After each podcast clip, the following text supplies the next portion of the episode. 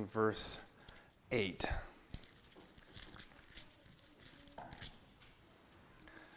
And another angel followed, saying, Babylon is fallen, is fallen, that great city.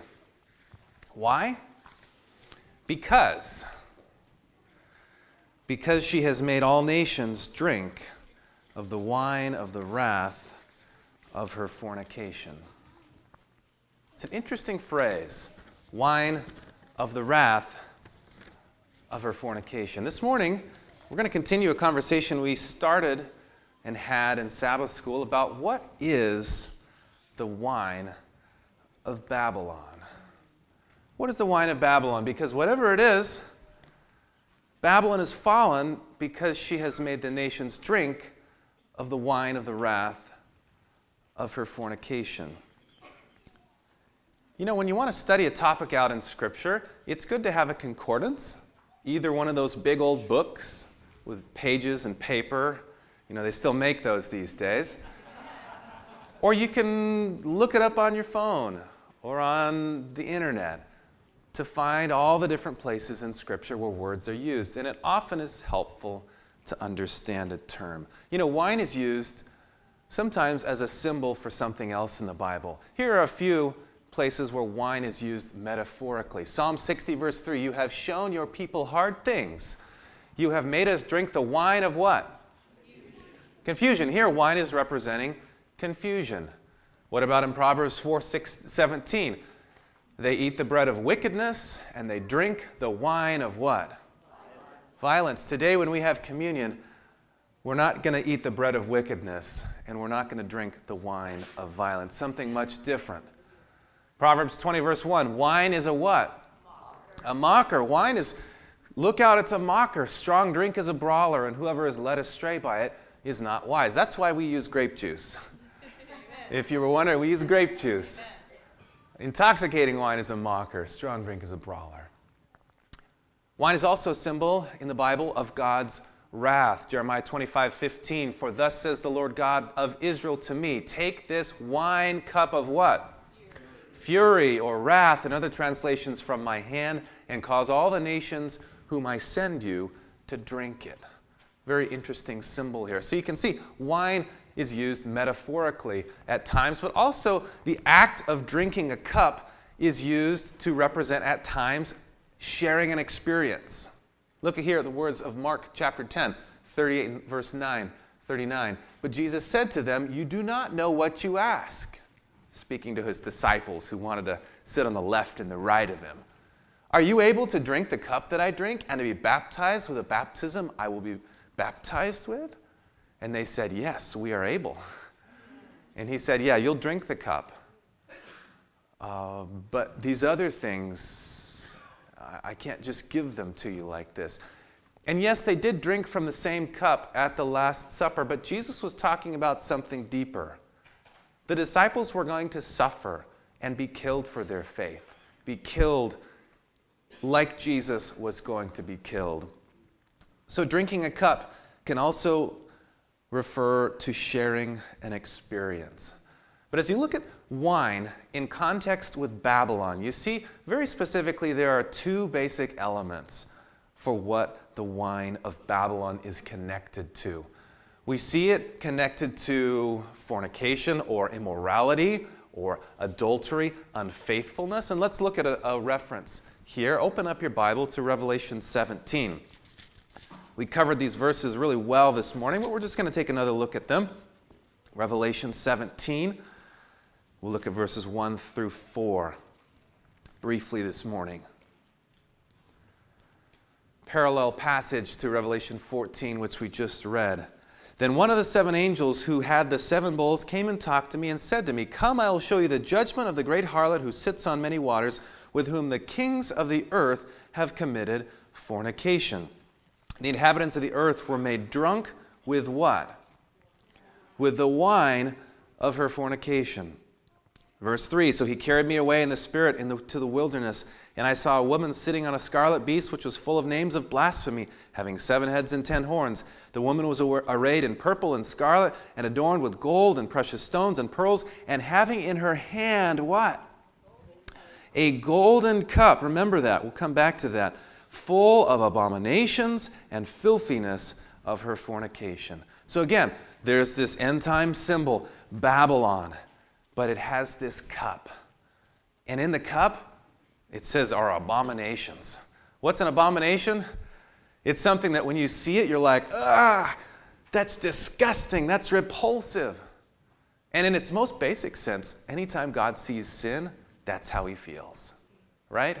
For us, if you see a cockroach, maybe you feel like that's an abomination. Or if there's a mouse in your kitchen, abomination, right?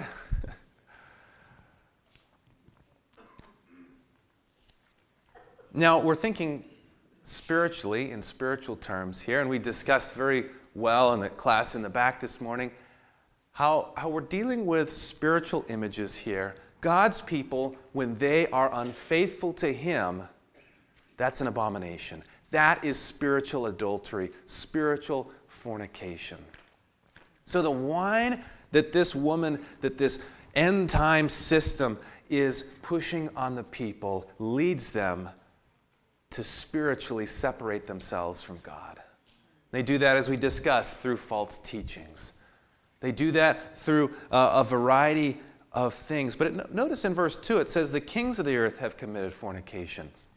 This is an end time union of, of church and state that this woman is pushing and urging the inhabitants of the earth to become a part of. Ultimately, those who drink this wine of Babylon receive the mark of the beast and they worship the beast in his image. Notice also, real quick, uh, Revelation 18. Revelation 18, verse 2. And he cried mightily with a loud voice, saying, Babylon is fallen, is fallen, has become a dwelling place for what? Demons. demons. I don't want to be in a dwelling place for demons, do you? I don't want my heart to be a dwelling place for demons, a prison for every foul spirit, and a cage for unclean and, and every hated bird. For the nations have drunk of the wine of the wrath of her fornication, that same phrase. And the kings of the earth have committed fornication with her, and the merchants of the earth have become rich through the abundance of her luxury. We see symbols here of disobedience to God, these false things leading people away from God, unions uh, with church and state, and um, living a luxurious life, but a life that's separate from God. And verse 4 says, I heard another voice from heaven saying, Come out of her, my people. You see, God is calling people out of end time delusion, out of end time separation from Him, lest you share in her sins. The cup of Babylon contains sin in its most basic element, and it's sin that separates us from God.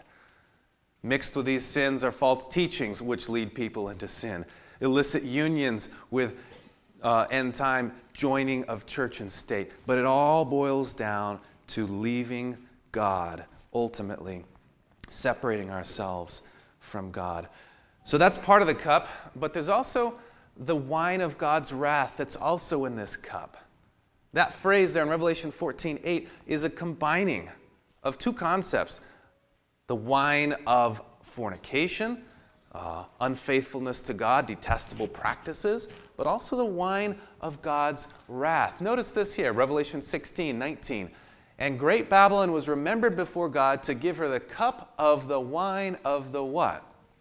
The fierceness of his wrath. You see, when the inhabitants of the earth drink in these experiences and separate themselves from God through all these things we mentioned and, and, all that we could talk about if we spent a long time, it leads ultimately to the seven last plagues, which are described as the fierceness of God's wrath.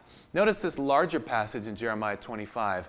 Then it will come to pass when the 70 years are completed that I will punish the king of where? Babylon. This is a historical prophecy about long ago Babylon. Babylon and the nation of the land of the Chaldeans for their iniquity, says the Lord. I will repay them according to what? Their deeds, and according to the work of their own hands. You see, the wrath of God upon Babylon really is the justice of God. repaying them for the things that they had done. It's never more than just, right?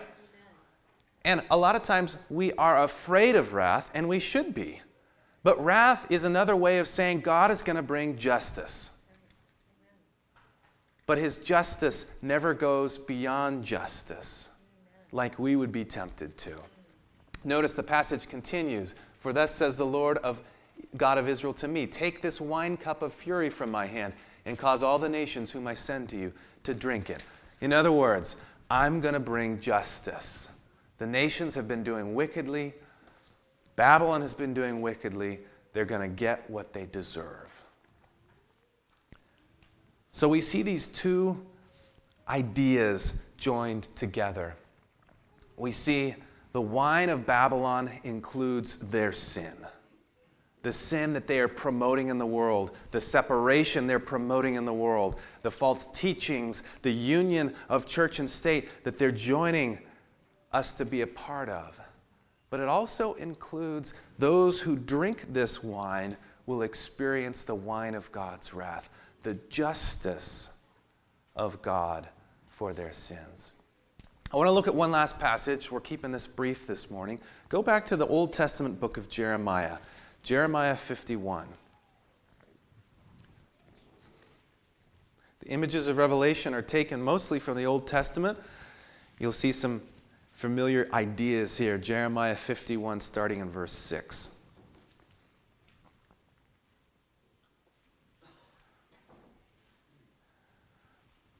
Jeremiah 51 in verse 6. Flee from the midst of where? Babylon, like we saw in Revelation 18. And everyone save his life. God is calling people, get out of Babylon. Do not be cut off in her iniquity. Here it says in my Bible, don't be punished because of her sins. For this is the time of the Lord's vengeance. He shall recompense her. Babylon was a what? A golden cup in the Lord's hand. We saw that golden cup in Revelation. She's got a golden cup in her hand. Now, why is she in God's hand? Here in verse 7. What we find is God allowed Babylon to punish his people by taking them into captivity, and he allowed Babylon to punish other nations. So, in a sense, Babylon was the vehicle through which God was pouring out his justice upon other nations. this golden cup in the Lord's hand that made the earth drunk. The, the nations drank her wine, therefore the nations are deranged. Babylon has suddenly fallen and been destroyed. But notice the, the call in our response to Babylon's fall. It's not pointing and laughing, it's not pointing and saying, I told you so. Look at, the, look at how we're called to respond. Wail for her. Be saddened because of what has happened. Take balm for her pain. Perhaps she may be healed. God doesn't want anyone to suffer justice. Amen? And, and ultimately, though we call for justice in our world, we should long for everyone to accept grace and mercy and forgiveness. Verse 9 We would have healed Babylon, but she is not healed. We wish everybody would repent and be saved. But not everybody is going to repent and be saved. Forsake her, the verse says, and let us go, everyone to his own country, for her judgment reaches up to the skies, up to the heavens, and is lifted up to the skies. In the end, the Bible does talk about justice. It does talk about people who will separate themselves from him people who will follow their own teachings, people who will live in sin, continue in rebellion. But behind that is the heart of a God who's been trying to save everybody since the beginning of time. And that heart of God reaches out to us and says, Come out of that. Come out of your separation. Come out of your sin. Come out of your false understandings. Follow me accept my mercy and grace, and proclaim my mercy and grace to others. So today, Today is about communion, it's about the Lord's Supper. And I want to ask you a question which wine do you want to drink today? Do you want to drink the wine of Babylon? Or do you want the wine of the new covenant? The pure wine of Jesus, the juice that he offers us. Communion today is, in a sense, an opportunity for us as we drink the juice, as we eat the bread, to remind ourselves who our Lord and Savior is. To remind ourselves that the gospel is serious. And ultimately, those who persist in rebellion, God will have no choice but to offer them justice. But now there is time and there is opportunity. And so, as we accept the communion service today, we say, Jesus, I want to drink your wine. I want to drink your juice. I want to reject the falsehood of Babylon, the falsehood of self made religion, that I can do it on my own, that I can earn my way to heaven. Any of those falsehoods, Lord, I rely only and solely upon your grace, for it is by grace that we are saved. I want to choose the Lord's cup today. How about you? In just a moment, we're going to separate before the Lord's Supper. We, we participate as He invited us to in the foot washing service. Many of you have participated in this. We have a room over here for just guys, a room over there in the kindergarten room just for ladies and families in Bellaman Hall. And if you choose to participate, it's a symbol uh, of a little mini rebaptism or a mini baptism if you haven't been baptized yet. Jesus washing our sins away, humbling ourselves before one another, so that when we come together to drink the juice and eat the bread, we know Again, we have reaffirmed our commitment to be cleansed by Jesus, and we accept those symbols clean and perfect in Him. If you just wish to remain seated in the church today, that's okay too. Let's have a prayer, and then we'll separate and come back together. Loving Heavenly Father, I am so grateful that you have given us good news, the good news of the gospel. We're reminded that life is serious and ultimately, Lord, even though you don't want to, you will be forced to bring justice for all who reject your grace and mercy. But today, our hearts say, Yes, we accept.